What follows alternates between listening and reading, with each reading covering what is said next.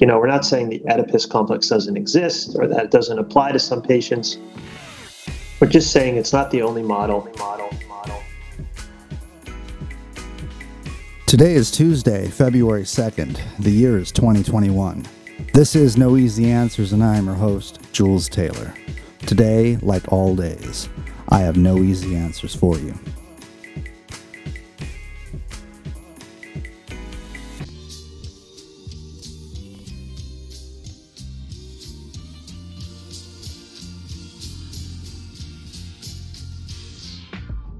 Well, thank you for tuning in from wherever you happen to be listening. My name is Jules Taylor, and this is No Easy Answers. And I'm very excited to bring to you a conversation that I had recently with a practicing psychotherapist named Daniel Barker. Now, for reasons pertaining to confidentiality, that's about all I can tell you about him. Daniel and I agreed to not disclose his location, his practice, and honestly, Daniel isn't even his real name. So I know all this might sound strange. But the question we're talking about today is Is psychology a pseudoscience? Now, who better to talk to about this sort of thing than a practicing psychologist? But in order to bring to bear this discussion, we'll have to broach some topics of mental health, trauma, and Daniel cites some specific examples he's encountered with some of his patients. And as you'll hear in our conversation, we're undermining some key tenets of psychology. So I hope that explains why Daniel preferred to keep this interview anonymous and I hope that disclaimer functions as a trigger warning up front for some of our listeners.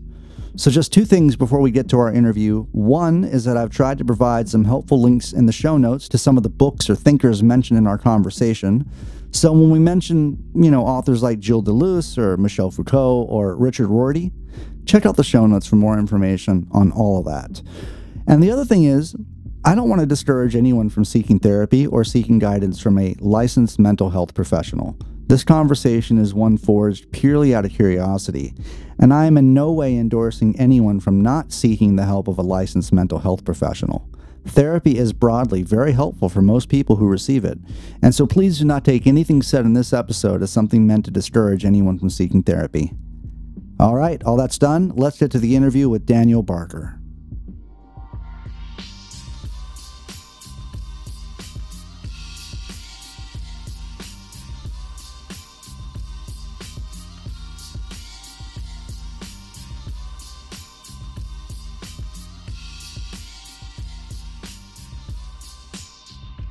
All right, so welcome to No Easy Answers. I'm really happy to have you here, Daniel. And uh, I've got a few questions for you on psychoanalysis. And what we're talking about today is Is psychoanalysis a pseudoscience? And uh, the way you and I met is you tweeted something and you said, You'll have your doctorate in clinical psychoanalysis within the next year, but you've come to the conclusion that psychoanalysis is absolutely a pseudoscience. But that doesn't mean it doesn't work. So I've I've been really curious about this because uh, you know some of my background is my girlfriend is a therapist, and so she basically does therapy in the front room all day, working from home during this pandemic. And so I overhear a lot of conversations about uh, being trauma informed and a lot of conversations about uh, dialectical behavioral therapy and narrative therapy and all that sort of stuff, right? Um, and eh, me being the person that I am, I read a lot of, um, I guess, you know, like Foucault has been somebody I've been reading, and it seems like Foucault is somewhat of a, uh, like an antagonistic character to the world of psychoanalysis for various reasons. So let's talk about psychoanalysis as a pseudoscience. There's one argument or criticism of psychoanalysis I've heard is the degree to which accuracy is needed in most scientific disciplines. It seems sort of impossible to be psychoanalytically accurate because that would be just called mind reading. And, you know, one might argue that accuracy, at least in psychotherapy, isn't something that's overly championed because it isn't absolutely necessary to be effectual. Um, so, Daniel, maybe you can help us out here. Can you speak to the ways psychoanalysis sort of comports with scientific methods and perhaps some of the ways that psychoanalysis deviates from scientific methods? Yeah. Um, accuracy is a funny place for psychoanalysis because uh, it's not quite sure what it's doing. Um, is it creating like a shared narrative between the patient and the therapist, or is it directly reflecting back and working with the patient's like content, what they describe to you in a session. And then it's kind of like a uh, uh, it's a critical hermeneutic psychoanalysis, and that it doesn't assume that what's happening at the surface level is the sort of reality, so to speak. Um, so there's always this like ear of like like listening and being like, okay, that's what the person says happened. I wonder what really happened. Um, but to kind of cut through all that noise, you know, I think the easy answer is um, accuracy to an extent is very important for psychoanalysis. Um, Freud's whole method originally was like interpretation. So he worked with these patients, they had symptoms and they weren't able to verbalize or like explain how they got these symptoms. Uh, and Freud would ask them to free associate. The idea was, you know, if you talked about this stuff enough, uh, it would release the energy bound up in the symptom. We don't have to get all the energy model stuff, but uh, and then he found most patients can't free associate because they're worried about saying or doing certain things. So he would make interpretations. You know, I think your symptom is X, Y, and Z because these reasons, and he would have these grand interpretations. Um, sometimes those were accurate, sometimes they're not. So why I go there to answer the question is like if someone's on the couch with me um, and they're telling me about their life, and now I'm in the spot where I'm supposed to figure out what to do to help them. Um, you know, I probably want to listen closely to the story they're telling me and stick to what they're telling me um, and just stick to the facts that they've given me. Uh, if, if I deviate from that, I'll probably, uh, I guess, what we would call rupture the therapeutic rapport. So mm. if I deviate from the facts or if I'm not accurate to what they're telling me, they're kind of going to feel disconnected from me and they're not going to actually want to work with me to, to find out what's going on underneath the hood. Um, I think that's a, a few different answers that could go in a few different directions, but I think the, the bottom line is like, on the one hand, you don't have to be accurate. If you're making a deep interpretation into someone's unconscious content, it probably doesn't really have too much to do with the surface level or the latent content, what they're telling you superficially. On the other hand, you want to stick to someone's uh, someone's words and stories and not deviate too much because it can be really off-putting to give people these deep interpretations all the time. Um, now, accuracy as far as science, um, that's tricky because you know, like these scientific models outside of psychoanalysis want to gather all the facts, you know, like a, a, psychology model will want to gather all the facts of someone's history and say, you know, uh, that's kind of medical science. If someone has this condition, then the uh, the studies and the research and the practice show that this treatment best uh, treats this condition. So just use this treatment. So that's the point of a diagnosis. The idea is like you can't accurately diagnose someone if you don't have all the facts right. Psychoanalysis doesn't always work with diagnoses. Um, there are ways to do it. There's like a psychodynamic diagnostic model, but for the most of the mostly we're not too concerned about accuracy in a strange way. Um, we're concerned about inaccuracy and the way the relationship forms between the uh, the therapist and the patient. Um, so th- that's a conflict. I think, between psychoanalysis um, and you know pre- prevailing scientific models that really focus on accuracy. Right. Yeah. I mean, I I question as far as the repeatability and dependability on results. You know, it, and I wonder how we got to a point where if this person is um, showing or presenting X, Y, and Z, then you can diagnose them as, say, bipolar disorder, just as an example, right? So if this patient is showing X, Y, and Z, and you can diagnose them as bipolar, which that's the point of a diagnosis is to give you a sort of set plan as to how to treat them.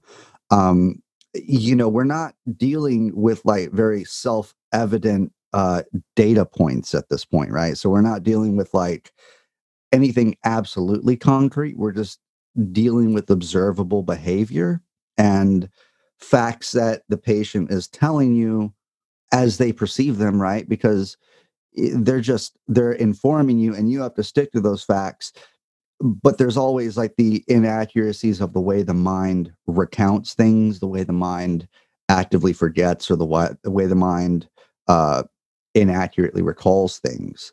Um, so so i so i do worry about repeatability and uh, dependability uh, on the results and maybe you could speak to how within this discipline uh, we've come to rely on certain methods that can give us a repeatability and dependability on results uh, when all of this seems so nebulous and sort of like n- inexact, you know? Yeah.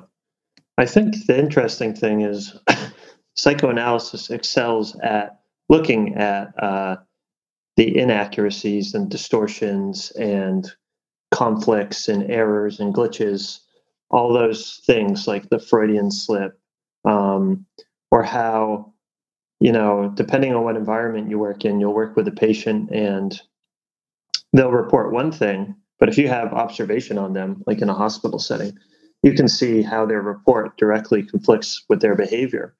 And then you got to think like, what's going on in there that like nine out of 10 people see A, but they come into the session and report B. There's some sort of disconnect there.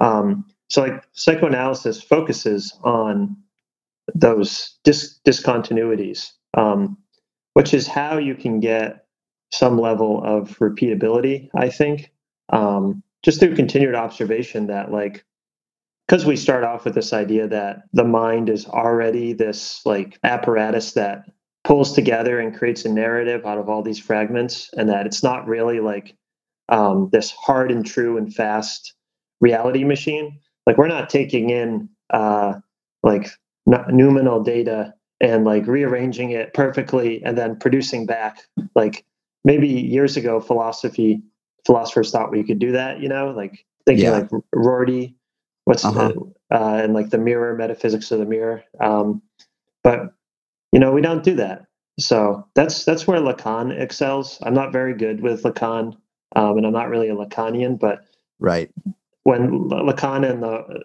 and the kind of the marxist strain of lacan they talk about like yeah, Zizek puts it as like uh, conceptualize the gap. So they're all about gaps, gaps in memory, gaps in narrative, uh, discontinuities, uh, you know, where things break down. Um, as far as like repeatability, you know, different uh, like sub schools of psychoanalysis have different ways of trying to test and account for like uh, actually being able to run the same treatment again and get the same results. Uh, I don't know if a lot of them succeed as much as they'd like to. Like the really hardcore people, maybe they were trained as psychologists in like the 60s and 70s, and then they got training as a psychoanalyst they'll really stick to like the empirical stuff. Like uh, sometimes they'll have video cameras in the session, which uh, I know you're reading Anti-Oedipus, so there's that right. in there about uh, the patient who wants to bring the tape recorder in, and the analyst says no.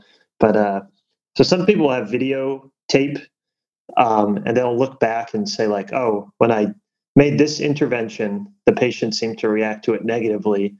Um, so if I have this goal, next time I want to use a different intervention. So that's like very simple. And if you understand that like a diagnosis, I, I talk to them talk about a diagnosis as being like hyper real.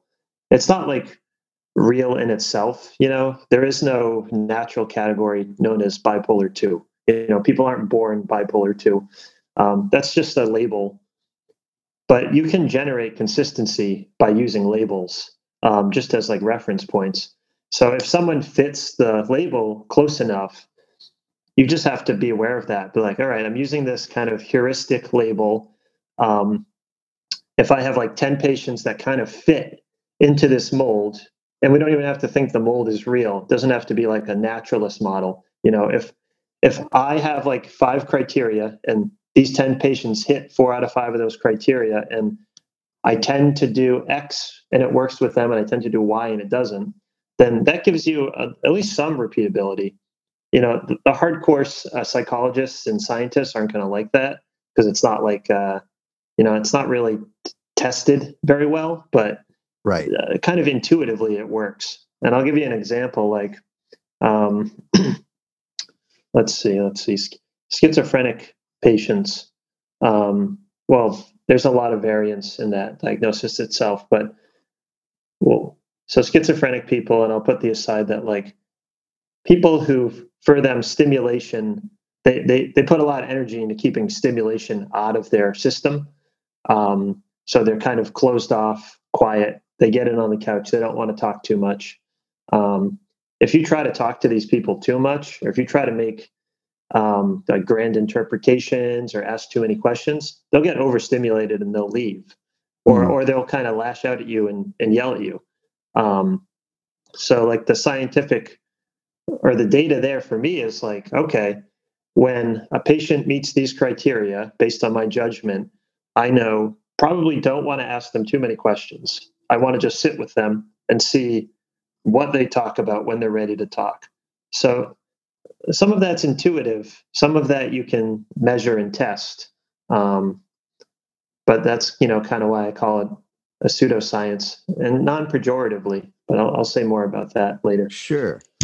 So um, let's talk a little bit about your studies, though, man, because I all everything you're saying is really interesting, and I'm uh, I'm curious as to at what point in your educational uh, journey did you start to question uh, you know, or did you start to posit that psychoanalysis may be a pseudoscience?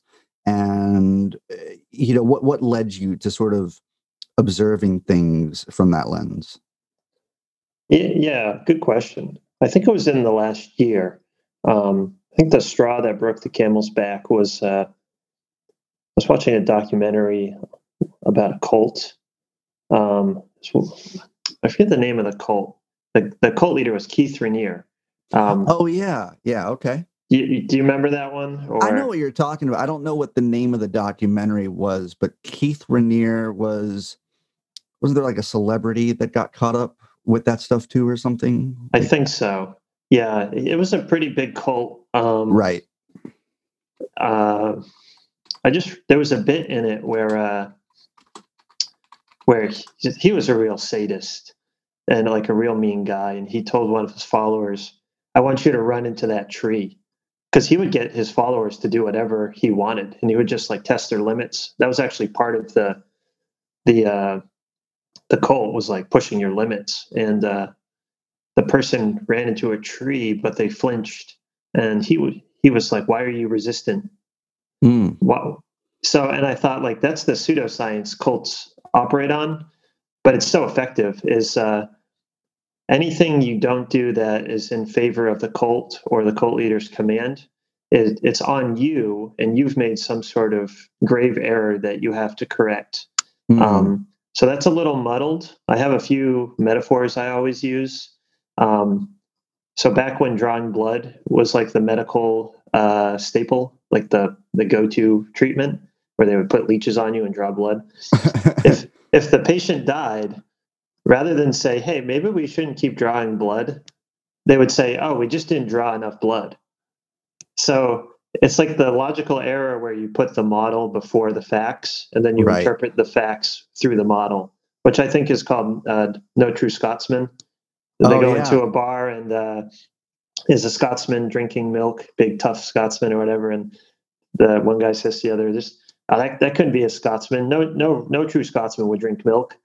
rather than the scientific way would be like, oh, we have to adjust our model or idea of what a Scotsman is. Scotsmen now drink milk, so that has to be in the definition. But my other metaphor is, you know, there's the, the blood drawing one, um, but then there's, you know, people used to think the moon was made out of cheese, right. and then we got up there and dug into the moon, and it was made out of rock. But then, if you really believe the moon was made out of cheese, you would just say, well, you just didn't dig deep enough. If you had in a foot more, you would have found that cheese. So it's always like this. It's the same thing with cults, where uh, where it's always the resistance of the cult follower. Oh, you just didn't follow the program close enough. If you had mm. just taken seminar two and four, um, you know, and followed my lead, you would have been fine. So it's always this idea of like moving the goalposts, adjusting the uh, definition, but putting the model before everything. And psychoanalysis does that. You know, um, so I thought, like, how many times have I heard in my analysis or in my classes, like, why are you resistant to that? Like years ago, I was being critical of some concepts. I think the death drive. I used to be critical of the death drive, and then I've come back around to finding it helpful as a concept. And I was kind of exploring some of my criticism in a class, and someone said, Daniel, why are you so resistant to the death drive?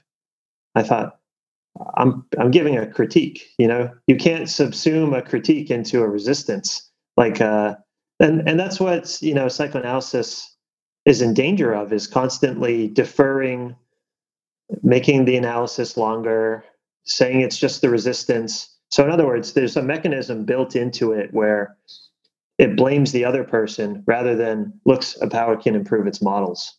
So that's why I came to the fact that it's a pseudoscience is if your belief system or your model of gathering knowledge um, first and foremost blames someone else so that it can preserve itself, then it's incentivizing and will tend towards becoming a religion or a dogma.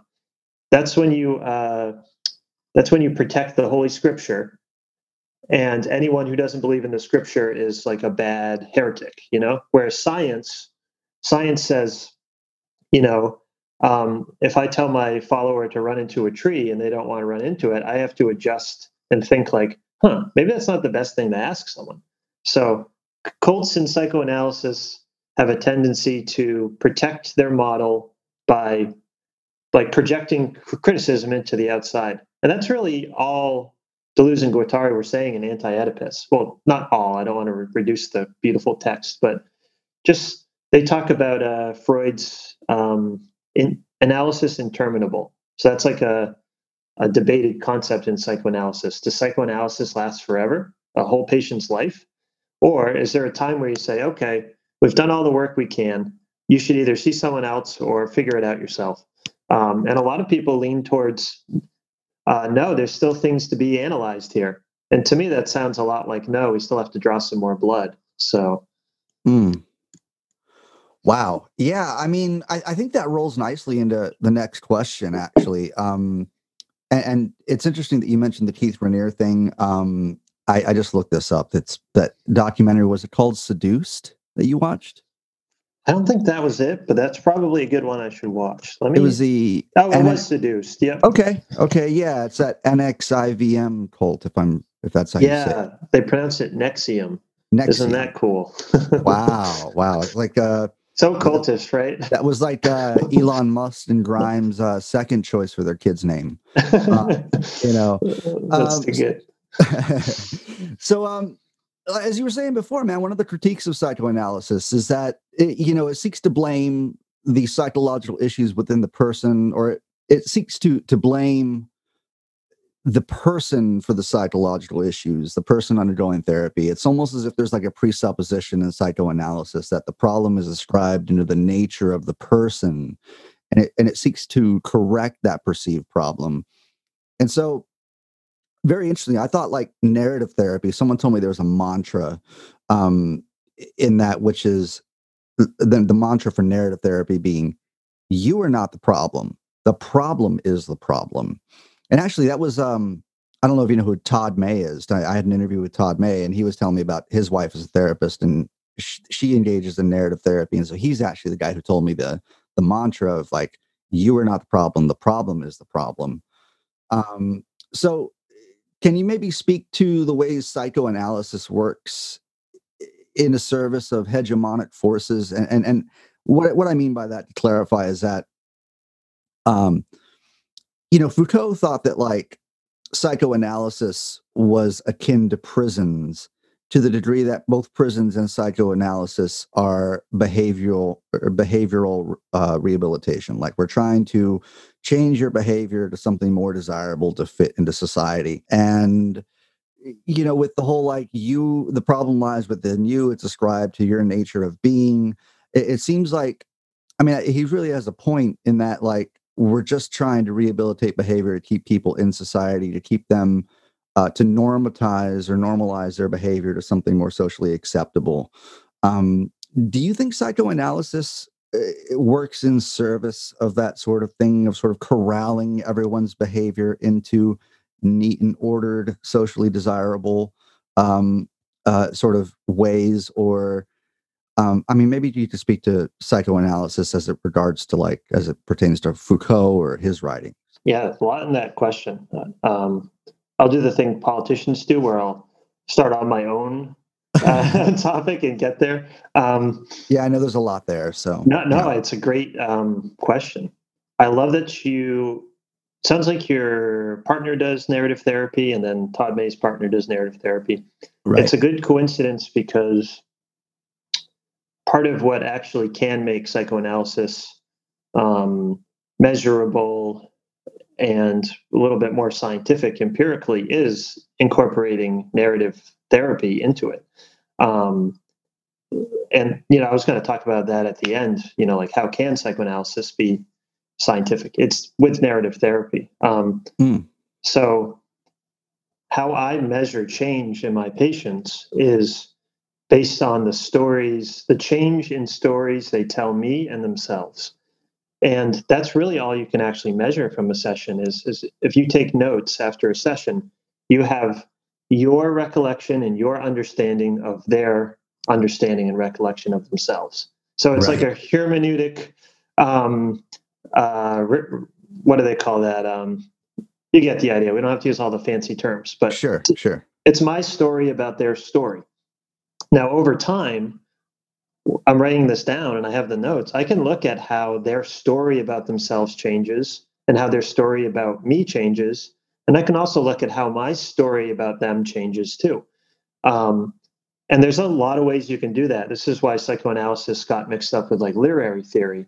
Um, I think that's actually one of the strengths of the Lacanian school was kind of mixing it with language to an extent. Um, so I'll just talk generally about just several patients, you know, sure.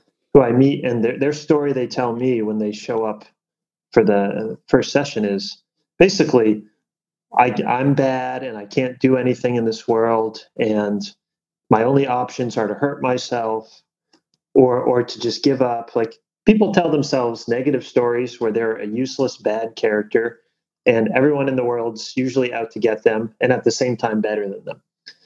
And the more I work with these people, sometimes four, five, six years, the stories they tell now are much more nuanced.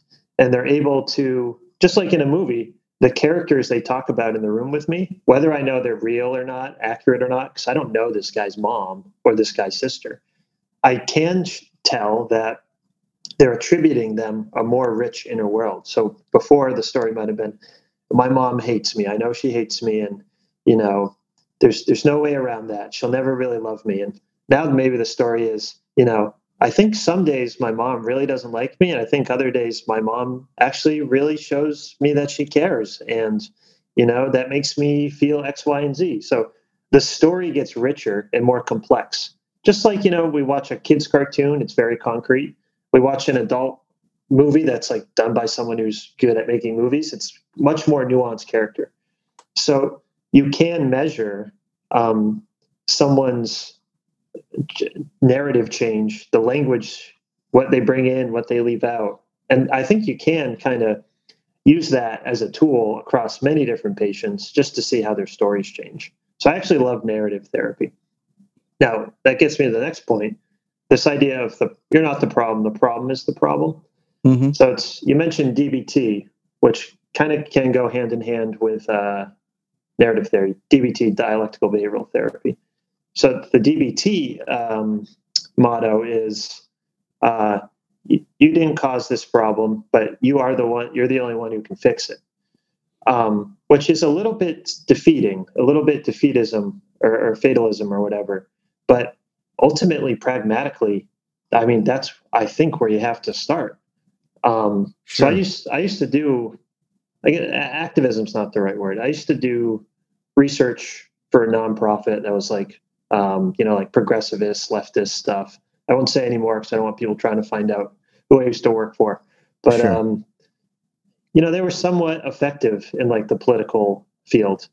Um, but I just realized everyone was so burnt out on the other side. You know, they go to the seminars and the press conferences and they all look like energetic and they're so ready to fight for the cause. But behind the scenes you know everyone is really at each other's throats and it's high tension and everyone's irritable.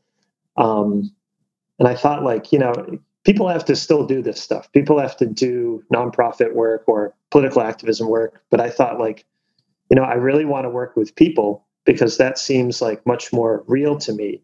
Um, you know no political project's ever going to work if everyone's hurting themselves and and dying young before they can really band together and be with each other.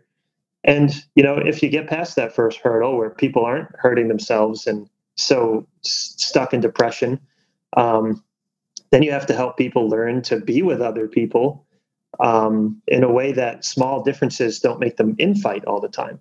So if it's one thing the left suffers from is constant infighting over what feels like to me and you know other people will have different takes on this small differences. Um, so i kind of do that second motto which is like i actually agree yeah the, you're not the problem the problem is the problem. But we're the only ones that can start working on this. Um, mm. you know it's a bit of a stretch but that's some of what guattari is getting at with uh, micro political or molecular revolutionary type stuff. Um, you know the reality is our social system sucks. All social systems suck. Some suck less than others. I think someone said that about democracy. It's the le- least terrible, uh, whatever. Uh, yeah. But we're never going to change anything on a big scale unless we start working in these little ways. Uh, I think people will say that's you know neoliberal and all that stuff, but I, I know my skill set, and that's where I've decided to start.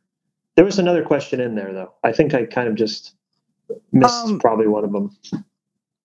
No, I mean, I, I, think you, I think you covered it, man. You know, it's just, um, I, I think that there's a greater sort of political lens or a- political angle that narrative therapy delivers because instead of blaming the person for the problem, you kind of take a, a systemic critique approach and, and show them that the problem is the problem, but the problem is the problem because society um, sort of dictates that this is something for you to feel uh, not normal about or not healthy about or um, maybe even psychologically sort of like reject that part of yourself internally. Um, and, and i think that you know narrative therapy can through maybe through Foucault or through uh, a sort of socially conscious political lens can shift the focus from the patient looking to place the blame internally to um, externalizing that blame uh, at the feet of society and the system.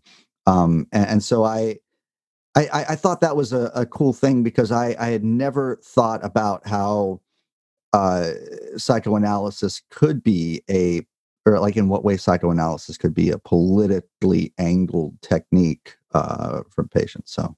Yeah well that's a good point. Here's something i forgot is i always work for my patients not to blame themselves um, but i also don't want them to just blame the outside either. And that's something guattari says i forget where i haven't been able to find the quote again. You know he, he was an analyst and a, a social activist. But he said we need to stray away from the humanist critique that it's the big bad outside that makes us bad um, on the inside. You know, this idea because that's just like returning to like that that uh, Richard Rorty is it first name Richard? Uh, I think uh, it was Richard. Yeah, yeah. Um, yeah. It sounds like uh, some Jean-Jacques Rousseau kind of stuff that the that man is perfect and yet it's societal institutions that corrupt him or something. Yeah, Guattari's saying we want to stay away from that because it's like a humanist mm. thing that like we can't have badness in us. It's almost like a theological like right. position that we're like uh, born and then original sin gets in and but where that model comes from of like I think some people do blame the patient. I think most people will say no, I don't do that. But another part of pseudoscience is saying the reasonable thing out loud and then doing that so you can continue doing the behavior that's actually destructive. So mm. no one, if you ask any therapist, no therapist will ever say, "Yeah, I blame the patient." Right. You know, right. so like, right, right. but some people do, which is not good. drive theory, Freud's drive theory, gets really distorted and misused and ends up being used to blame the patient. I'll explain drive theory in just like 30 seconds. Um, okay.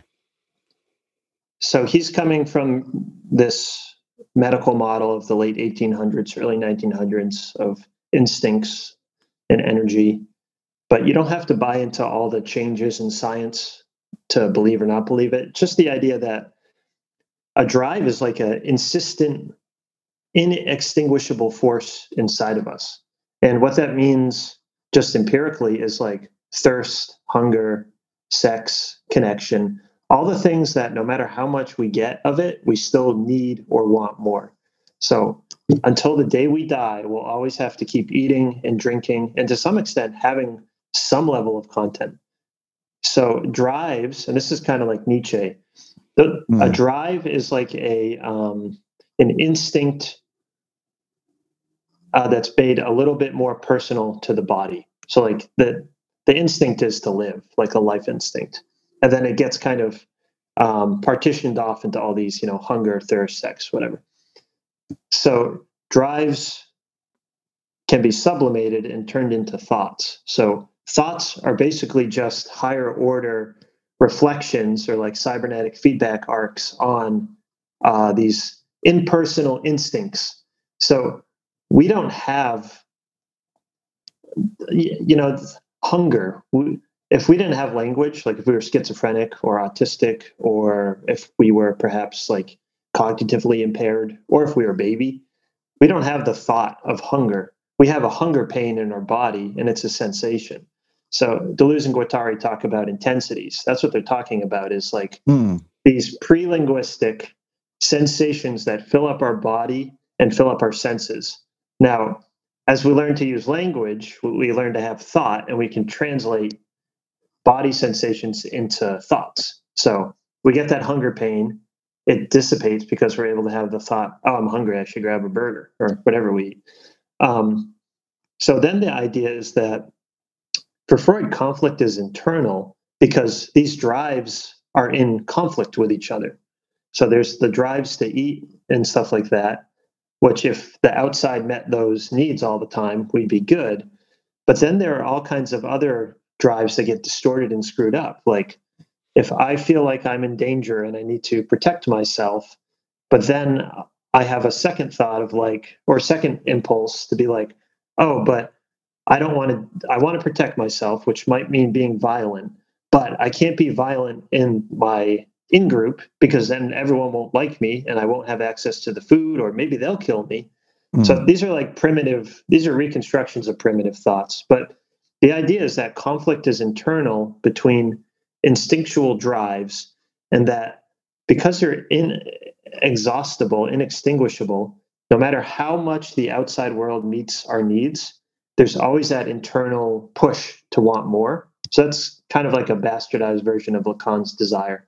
I say bastardized because a Lacanian will listen to this and say, no, if you read seminar, this or that, it's blah, blah, blah. But, and I'm not a Lacanian, so I don't pretend to know that right, stuff. Right. But the idea is i it might sound a little reactionary but uh, if even if we had all our needs met by society there would still be something internal that pushes us to have conflict.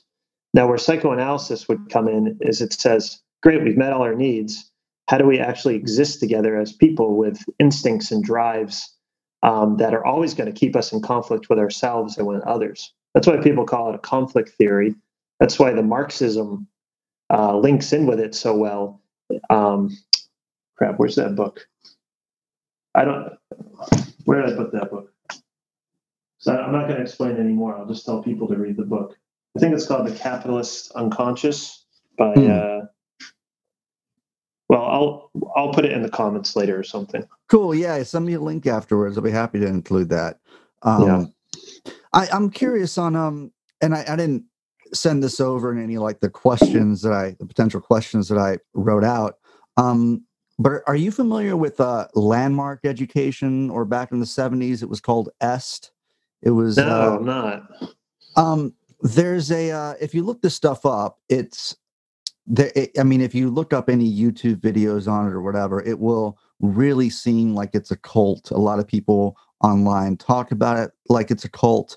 Um, but basically, it's a seminar that people go to. You pay money for this stuff, and eh, basically, in the '70s, it was called EST. It was uh, called. Uh, oh, I do know EST. Yes, I've yes, heard of that. Yep. Right. EST turned into Landmark Education after the guy who designed EST sold off that intellectual property and they rebranded it as Landmark.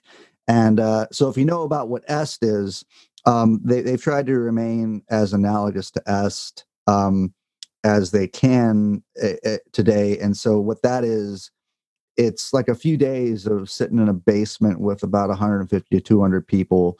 And these folks go over what I think is a, a, a it's partly psychoanalytically derivative and it's partly philosophy derivative because a lot of what you're saying about how like hey you know i this person this patient tells me a story and then i write down their story but really what i'm doing is writing down my interpretation of their story basically within landmark one of the first things they tell you is that like hey you have the present moment and you have the past but the past should not be affecting you as if it's in the present and so they try to make that distinction. They try to tell you that, like, your story is like the story that you tell yourself, and that story is not yourself.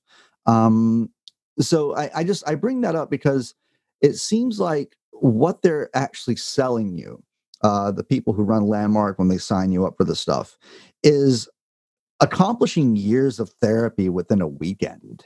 Mm-hmm.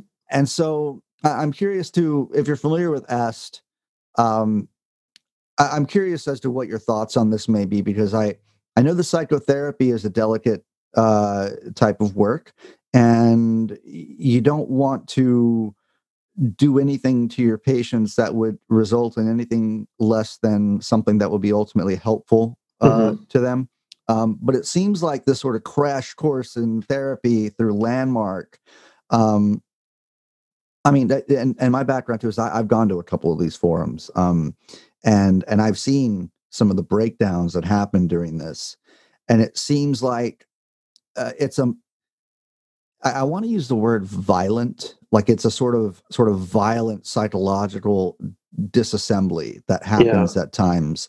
Uh, it's a bit ruthless.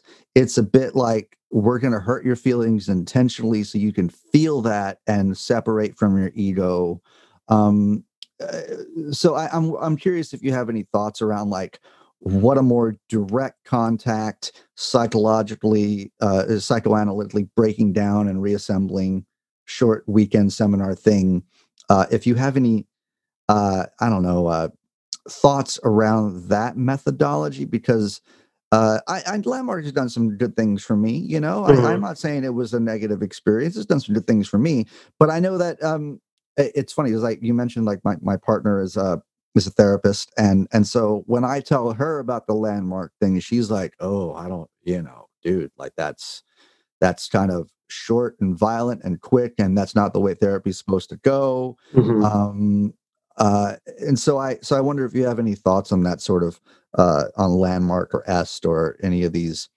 uh things that i've mentioned. Yeah. Est is interesting you know, it most reminds me of Americans America's ego psychology. Uh, maybe I'm a little biased, but I tend to look at most of these things as just stemming from some some sort of psychoanalytic sub school.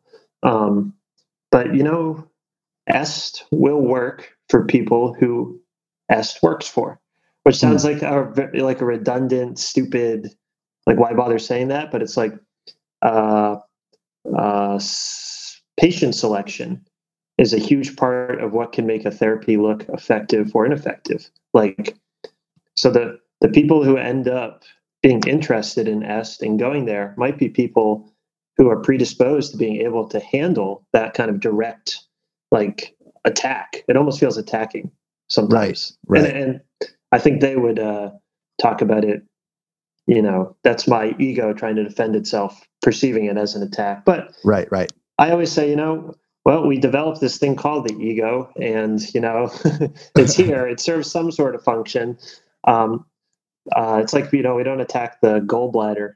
Is that the one we don't need? What's the one we don't need? The organ we don't right, need. Right, right, we don't attack that just because we yeah, don't yeah. need it. It's in there. Yeah. Um, but no, I think it seems like a like a redundancy, but like things like est will work for people predisposed uh, for to to enjoy things like est. Just like psychoanalysis will work with some people, but it might not work with others. Where the pseudoscience comes is when if est were to say it works with everyone, if everyone were just to try it hard enough. Mm. You know, I think you have to put limits and boundaries on your model of knowledge and treatment and be able to say, like, oh, there's some people that are better candidates for this and some people who are worse. And if we want to be ethical, we have to take the people who are better candidates and actually turn away the people who are worse. So we might not want like uh, like someone who's like really self-critical and suicidal and very prone to impulsive behavior to go to an est and get dismantled and rebuilt because they might not handle the rebuilding process and they might hurt themselves. I don't know if right. that's the case at all. You know, maybe they have data that says it's good for people like that. But one, I, will have to find the paper, but one really good research paper that stuck with me my entire career was just that um, basically all therapy models are just about as effective if they're run by someone who's trained well and can apply the model well. And like what that means is like good EST will beat bad CBT. Bad DBT will always be beat by good CBT. Um, good psychoanalysis will always beat bad DBT. You know, all the permutations therein. So the idea is just like good therapy is good therapy and bad therapy is bad therapy. And when people like to play the therapy wars of like, oh, CBT is more effective. No, DBT is more effective. No, you have to do this if they have trauma and you can't do this treatment. It's like ultimately people like cherry pick, like they'll they'll pick like bad CBT and compare it to to good psychoanalysis. Um, and that's actually in the criticism, the scientific criticism is, you know, a lot of the CBT people were putting out this this research that said, look how effective CBT is, cognitive behavioral therapy, especially compared to psychodynamics or psych- psychoanalysis. And then some people went in and looked at the like the actual um, experiments and they were like wait a minute you have fully trained cbt people doing cbt and then you have fully trained cbt people reading psychoanalysis in a week and then trying to apply psychoanalysis. That's not fair. You know that's not you're not a psychoanalyst. So i think it's a long way of saying like you know est will work if that's something you want to work um, or if you're fit for that, you know. Um, cycle, or if if you go and it doesn't work, you should be able to leave. The the scary pseudoscience part is if EST person doesn't respect the patient being like, okay, I'm opting out, and instead says, no, you have to stay. And if you just try hard enough, it'll work. That's the unethical thing. Mm. Good answer. Really cool, man. Um, uh, so I'll tell you, I, I've never been to therapy, man, but I imagine that some therapeutic techniques are just kind of clever workarounds. And, and what I mean by that, uh, as like an example, is that let's say you have a, a woman who's a patient who always has like at three in the afternoon a sort of a shooting sense of anxiety because she feels like she left her curling iron on at home and uh, so I, have heard that you know maybe a, a, good therapist would be like, "Hey, I, I know you're experiencing anxiety in the afternoon. You always worry about your curling iron. I want you to do this in the morning when you get up and you go curl your hair. Um, take the curling iron and put it in your purse and take that to work with you. Um, so that person can then look at the curling iron and understand that if that anxiety persists, um, then it really wasn't the curling iron and if it does work then problem solved right um so i guess what i'm asking is like since we're we're talking about is uh, psychoanalysis a pseudoscience um do you agree that a certain amount of psychoanalysis or general therapy is rooted in less of a science and maybe more in the clever workarounds that's a really good question um Yeah, I guess so. I mean, I guess it depends on what we mean by like science. So, like that intervention is like a very behavioral intervention. Um, I used to be a waiter, and my table asked me, "What do you do when you're not waiting? You in school?" I said, "Yeah, I'm studying psychoanalysis." And they started laughing. They said, "We're all behaviorists," and they told me a joke. They said that uh, a man can't sleep. Uh, he's he's keeps having a nightmare that there's a monster under his bed. The psychoanalyst sees him for three or four years and learns all about what the monster could be. Uh, he doesn't get any better. He goes to a behaviorist. The behaviorist says, "Cut the cut the uh, the bed the legs of the bed off. You won't have nightmares anymore." because there's no room for the monster to be. So I think that's that is a funny joke that illustrates the difference. Um, so the second one's a workaround. Uh, psychoanalysis's strength is if the patient wants to understand why they're anxious about the current curling iron as opposed to someone else. Like, here's something I would say to a patient if they brought that to me. Um, I'd say, you know, what's what's got you so anxious about that? So I almost downplay their anxiety. I, I have a little bit, I validate, but I have a little bit of fun kind of invalidating them just to get a little motion going. Say, well, anybody would be anxious. Well, I can think of some patients I've worked with who uh, wouldn't care. They'd be able to go the whole day and they'd be able to tell themselves, ah, it'll be fine. When I get home, I'll figure it out. What makes you not like that? And, you know, if they take offense to that, I'll say, I'm not saying you should be like that. I'm just curious what is different in your life that makes you anxious as opposed to Johnny, who m- might be in the same situation but not actually be anxious. Is that something you are curious about? If they're curious about it, we can explore it. If they're not curious about it, perhaps I'll just give them the simple uh, runaround and say, well, if you really want to, if you don't want to learn about that and you really just want to get rid of the anxiety, you know, don't curl your hair or, uh, you know, bring it, put it in your purse and bring it with you. Um, so if the person wants to get interested in like, why am I anxious where someone else might not be? Um, then we can talk about it. And that's where the process really happens, the therapeutic process. Um, you know, you usually this is just me projecting theory onto this. Usually in a case like that, someone's really anxious about something else and the curling, curling iron stands in as a little symbol for what they're really anxious about um, so years ago my girlfriend traveled across the country to china um, for reasons i won't talk about but uh, so i was left to take care of the dogs and i had so much anxiety about my little dogs they're, they're little guys like little handheld dogs and um, I, looking back, realized that, you know, it's normal to have some anxiety, but that a lot of my anxiety was just about the unknown and was actually worried about her being overseas and being healthy. And so I projected it. it's the story I told my analysts once where I was like, I was like, I was trimming this plant and I just started crying. I don't know why.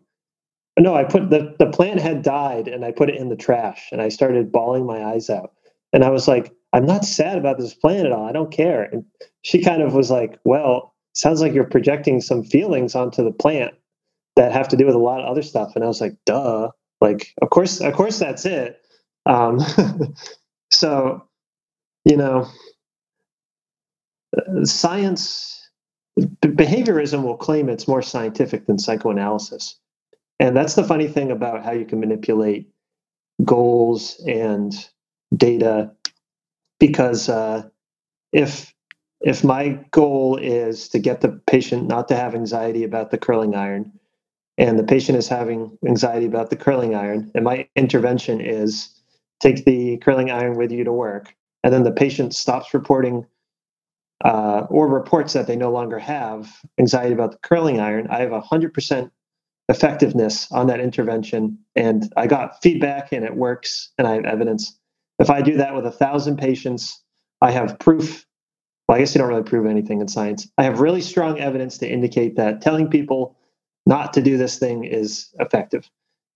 Well, that seems really lame because maybe you haven't really changed the the, the patient or help them with their anxiety. You've just changed something on the surface, but on paper, it looks really scientifically uh, valid, you know? And of course, a smart person will say this is bad science because it's not um, testable or maybe it didn't really change. Um, but I do think that happens on a big scale, that a lot of what looks like really good science is just kind of setting setting the uh, setting the standards low and then doing something really simple and then making it look bigger than it is in your in your conclusion. right, right. It's a paper tiger thing, man. It's really yes. Well wow. Yeah, that's a that's a really interesting. Um, I've never thought about that, which is part of why I was so excited to talk to you about. And I've got something else to chew on now. Is sort of, you know, do, do the results from behavioral therapy on paper appear to be more insight, more scientific, or more effective when really it's just a surface level thing?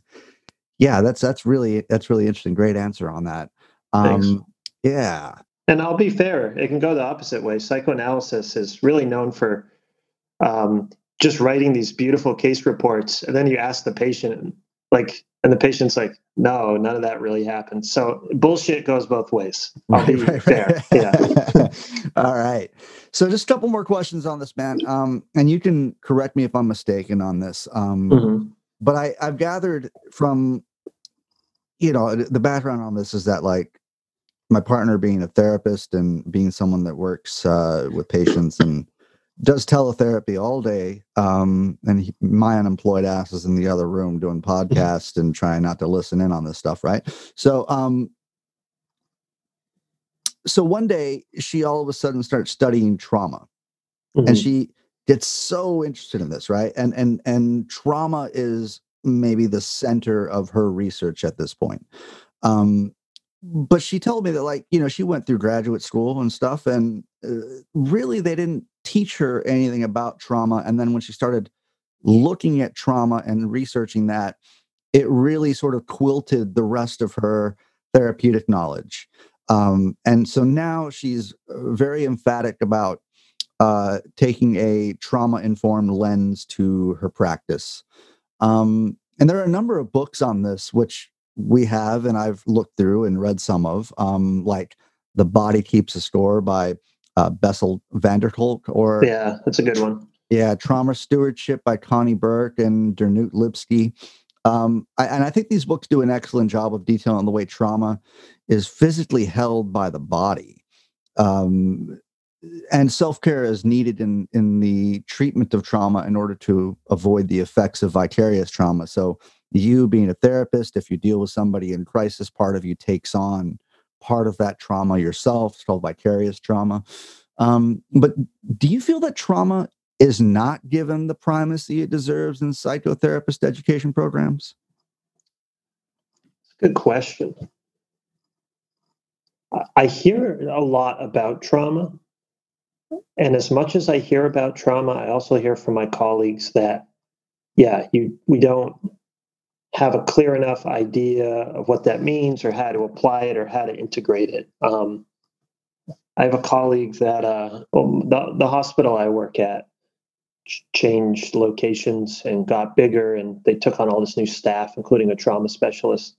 So before, you know, the last few months, we had no trauma specialist, and it was just regular therapists trying to handle trauma, which they'll do the best they can. But that means it is secondary to the other things, the other mental health conflicts going on. Um, I had a colleague who actually did research looking at the data, um, you know, because we take like survey data on the way in and on the way out about like symptoms and thoughts and etc. And her research showed that the the residents in the hospital who got more trauma care uh, did better on their other mental health conflicts than the ones who didn't. So, given she had a small population to work with, and her surveys are self-report, so they're not always. There's a lot of variables that go in there, but so it could could be you know just not strong enough. But I think intuitively, and I said this to her, I said that kind of sounds like just common sense that you'd want to focus on someone's trauma to understand the rest of their mental health I, I think the trauma model is really important. This idea that a lot of our symptoms are I use this word all the time maladaptive coping mechanisms for these things that we've gone through that were overstimulating to us. However, that is one challenge of trauma model is like people use trauma all different kinds of ways. Like I do a trauma assessment every time I have a new patient at the hospital. And um, I've had kids, well, I ask straightforward, have, have, you, have you ever had any trauma in your life? Do, do you know what that word means or what, what, what do you think that means? And I've had people say, yeah, my, my parents were mean to me, which for them is traumatic. You know, I'm not going to say it's not traumatic. And then I've had people say, yeah, I was raped. And it's like, those are both trauma. Are we going to tell someone they're not traumatic? You know, like, also at the same time, our intuition says one of those is more severe than the other. So it becomes like a clinical decision of like, what do we consider trauma and what is not trauma but still uncomfortable and wasn't healthy for them growing up. So I think there's a lot of research to do there and a lot of tightening up of, of the definition of trauma that could be really helpful. Ultimately, I think the idea, though, that um, well, psychoanalysis started with trauma theory, basically that these these girls um, were sexually assaulted, were, were raped or touched inappropriately by their by their relatives, their father or someone else, and then the big conflict within early psychoanalysis and then within social work and psychoanalysis going forward was that uh, Freud totally downplayed the reality of these girls' sexual assault and built the uh, seduction theory, or this idea that no, they weren't really assaulted; it was their their sexual instincts that they felt so uncomfortable with that they that they uh, couldn't come to grips with, so they developed all these symptoms, and that it was a fantasy. So that is um, something psychoanalysis has obviously stepped away from. I mean, there are certain, there certainly are people who have fantasies about these things that have never had any trauma, um, and that gets in their way. But you know, trauma represents reality.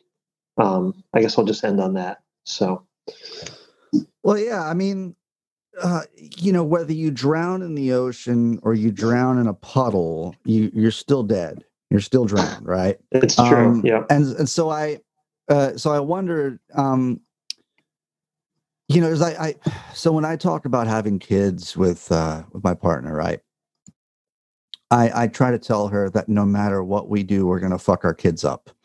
Um, and and I mean that in the most loving way. In that, like, if we were to give them something that's verifiable as like the absolute the absolute perfect childhood right uh, nothing ever went wrong they didn't want or need anything all their needs were met you know perfect ratio of nature and nurture whatever um, they would still emerge into adulthood with childhood trauma and, so i wonder um, eh, to what extent do you agree with that because I, I when I talk about trauma, it, it, it's it's understood that trauma is relative in our natural intuitions. Like you said, you know, um, your parents were mean to you is one thing, you were sexually assaulted is another. These things aren't equal, but to the person that is traumatized, there is still damage inflicted to them. Um, so, so I wonder your opinion of like, or what your input on like no matter what you do you're going to emerge into adulthood at, with some form of trauma like how accurate is that yeah i, I think that's accurate um, you know tr- trauma in the most general sense trauma is just the uh, that which and this is what ended up being the psychoanalytic definition to try and get around this external reality internal fantasy conflict is trauma is whatever that which the system, like the apparatus, the body and the mind, can't process, and therefore it becomes uh, intolerable or distressing or dangerous. Um, so, for children, say if a child has a great life, I'll, I'll give an example. I worked with a kid, and uh, I didn't do a good job with this kid. I, I failed ultimately as a therapist with this kid um, who had a very good life. I won't give details because it would indicate things that be not good for confidentiality. But very rich, um, came from basically conflict free in the outside world. Um, but he was so disorganized internally and did a lot of self harm and had to go to an inpatient. Not not by my. I try not to send people to inpatient. You know, speaking of Foucault, right? Um, um, you know, I kind of work in an inpatient setting during the day, and I like to think, you know, my job there is to try and make their lives as not miserable as possible. Um, but so I never try to send people there. But he had to go. Um, and my understanding, reflecting on the case as a failure, was like this kid's conflict was that he had no external conflicts and he felt so guilty, kind of like first world guilt, first world problems, almost kind of like a white guilt kind of thing. He felt so guilty that his life was so good that he created, in a way, all these problems for himself. So that way he could relieve himself of some of that guilt. Um, so his trauma was having a too milk toast, too uh, bougie of a life in a way. And I mean that kind of non pejoratively. Like he, he basically had nothing disrupt his development. And then that, the difference between his nice bubble and everyone around him made him so self aware. And I didn't help him deal with that feeling of like, hey, that's probably tough to, God, I sound like people are going to eat me alive. It's tough to have a nice life sometimes, isn't it? But that is what the kid needed to hear to to to be okay with living where he was at to then actually be you know uh, better off. But yeah tr- trauma is always going to happen because it is just whatever excess of stimulation that the system can't digest or handle. Um, you know what's traumatic for babies is when they can't latch onto the nipple right away. Or if you don't breastfeed and you give people if you give your little baby supplement or whatever it's when it doesn't come through the synthetic nipple, the simulated nipple in the right way, and the baby dysregulates and starts screaming and crying. So that's traumatic for the baby. That whether or not that really stays, psychoanalysis will say yes. A lot of other people might say no, but just intuitively, we know we don't want to overstimulate babies. We want to give them actually a lot of comfort. Psychiatrists used to say you should let them cry it out. And then they went back and doubled back on their research and said, no, that's really bad for kids. Yeah. My my group analyst says uh, up until a certain point, I forget what age, you're supposed to give babies whatever they need whenever they need it. And that makes intuitive sense, you know? Um, that's what we would do in the wild if we were just regular bipedal mammals with our little infants is um, the baby's crying, we're going to figure out how to comfort it. So, so long story short, I agree with you. okay. Um, it, you know, and the other thing I, so I, I think that someone needs to write a book, and that book needs to be like an operator's manual for the human brain. Hmm. Um, mm. because eh, no one gives you this man this manual, right? No one tells you, "Hey, this is how the brain works." So, this little voice inside of your head that like tells you the four F's, you know, tells you when to fight or flight, feed and fuck. Um, mm-hmm. It's it's also the voice that kind of warns you about uh, imminent danger. It's the the little voice in your head that makes you afraid of a hot stove. That tells you, uh, you know, don't go too close to the edge of a tall building, or you know, that sort of thing. Um, and I wonder uh, to what degree, like, and, and I don't know if you can input any on this question. Uh, again, this is just off top of my head here as I'm as we're conversing. Um, it, it seems like the way that the brain just naturally works is that it it it has to pick out some sort of trauma, even if it's not traumatizing. Like it has to to make in the way that it operates, it just has to create that thing. So maybe you've never put your hand on a hot stove and that's not the way that you learn to not touch a hot stove mm-hmm. but yet you still have this sort of voice in your back of your head that says hey don't don't touch that hot stove you know so i wonder it, when we talk about you know, your patient that had the bougie life that his external conflict was that he had no internal conflict or something to that end, you know? Like, uh, to what degree is it just the brain doing what the brain does? Yeah. No, that's exactly it. And that gets us back to Freud's drive theory, which is no matter how great your external world is or how safe it is, there are these insistent forces from within your body that push and push and constantly need to have more and more.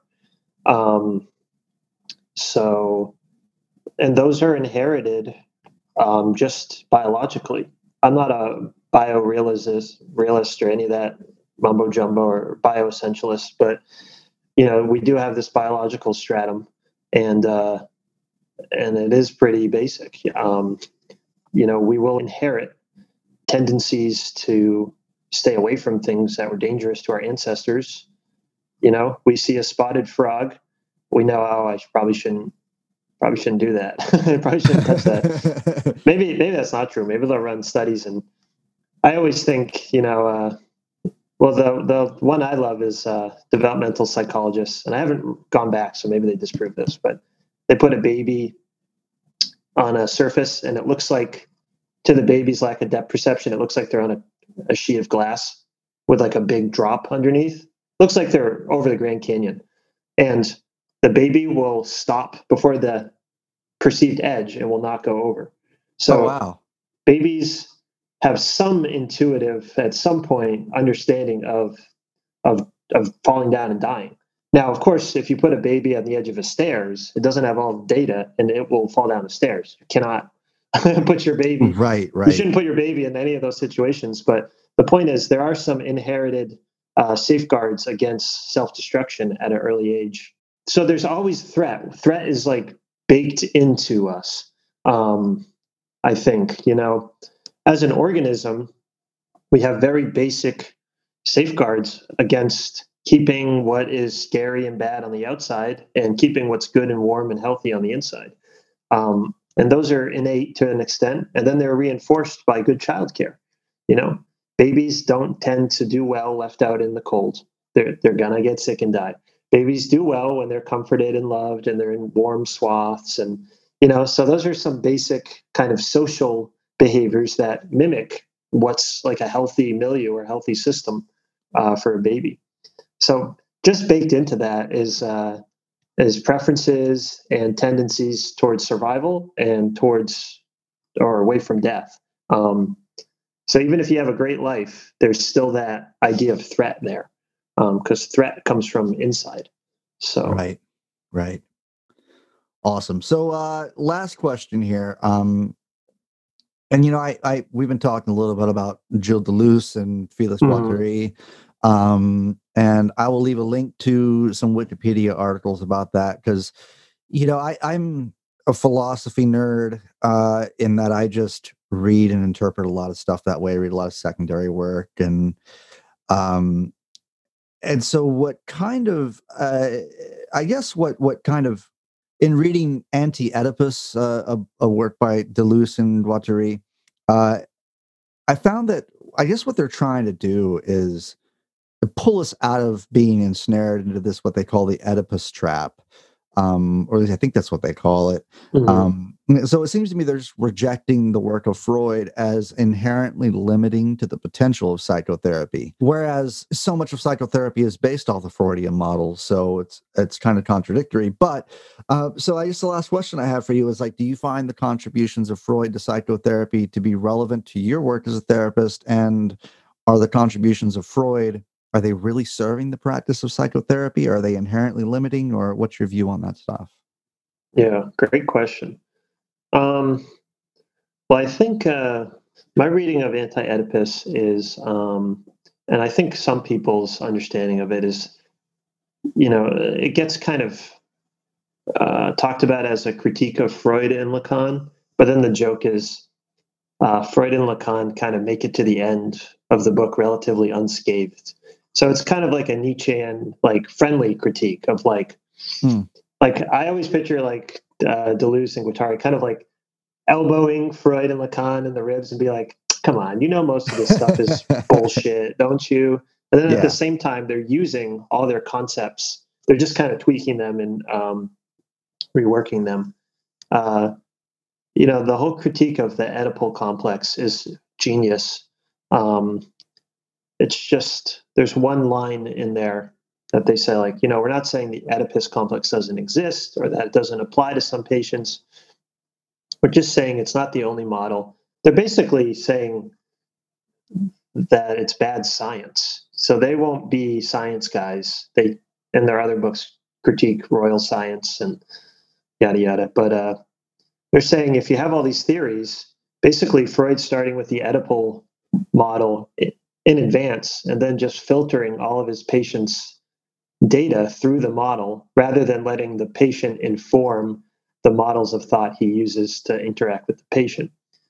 Um, so if I already have this idea that the Oedipus complex exists in a hard and fast sense, and then you, Jules, come lay on my couch, I'm already thinking of like, uh, you talk, and I'm already thinking of how I can fit that into my preconceived model. That's kind of shitty therapy. What I want to do is have as open mind as possible, and that's part of the training of analysis. Is all your values kind of get analyzed, kind of like in a Nietzschean sense, so that way you can really sit with anyone um, and listen and try to understand them and help them where they're stuck. So that's a really good critique that has a very pragmatic function in psychotherapy of like you want to let your patient inform your model so that you can actually help your patient um, and that's actually better science than having a model in advance having a model in advance only works if you can correct it um, by taking in feedback and criticism and as we talked about earlier psychoanalysis has a challenge with taking in feedback and criticism because built into it is a mechanism of just deferring criticism as a psychological resistance. So that's the key to that text, I think, which is super applicable, and that's why it's a great technique. That's why he uh, they come up with schizoanalysis, which is really hmm. just a more creative model of working with a patient. And they say, you know, it's not supposed to replace psychoanalysis; it's just supposed to like subsume it within it. So, like psychoanalysis is one set of coordinates you can use to do schizoanalysis. And that's what Felix Guattari did. He would have some patients lay on the couch and talk about stuff, and he would make interpretations and suggestions. And he would do regular psychoanalysis up until a point, and then he'd ask them, he'd say, Okay, do you want to do something different now? Do you want to try schizoanalysis? So I think, you know, I've been kind of toying with writing a book on and off about uh, just exploring Guattari's actual psychotherapy and like his his contributions to psychoanalysis because that's one of the great ones right there. Um, as far as like how Freud has affected psychotherapy in general, um, I mean he's had a hand in uh, every big therapy, whether you like it or not. You know, people either um, try to separate from Freud and go in the other direction, or people try to change Freud or people try to stick to Freud. I think his real contributions and his real discoveries are that um, you can understand behavior by tracing back someone's internal thought process, um, someone's story. So I, I think psychiatry did that to an extent before him, but he, he really did open up this this uh, this path that you can sit with someone, learn about how they think about themselves, and then suggest differences in whatever way works in that method of thinking, that internal logic, um, to kind of influence someone one way or the other. Um, well, other than that, you know, a lot of what psychoanalysis does these days is just pull from other therapeutic models. So it's not always clear if my patient got better because I used a psychoanalytic frame or because I just did all these things that are otherwise intuitive and better studied by other models. But then I just thought I was being Freudian while doing it. Um, so I think he's given the field a lot to work with. I, I guess just you know, if someone wanted a pull quote, the the real takeaway from Freud is that uh, well, he's got a lot. I don't want to get too into Freud, but just that thinking, the way someone's internal consistency of thought works, um, has a huge impact on them as a person. Well, that's it for episode 19 of No Easy Answers. Check out the show notes for ways you can join the conversation. We have links to our Reddit, Patreon, and Discord. As always, send your comments, concerns, criticisms, or vitriol to No Easy Answers Podcast at Gmail. No Easy Answers is completely listener supported, so if you have not done so already, please consider becoming a supporter of the podcast by heading to patreon.com forward slash no easy answers. Until next time, take care, all my guys, gals, and non binary pals. See ya.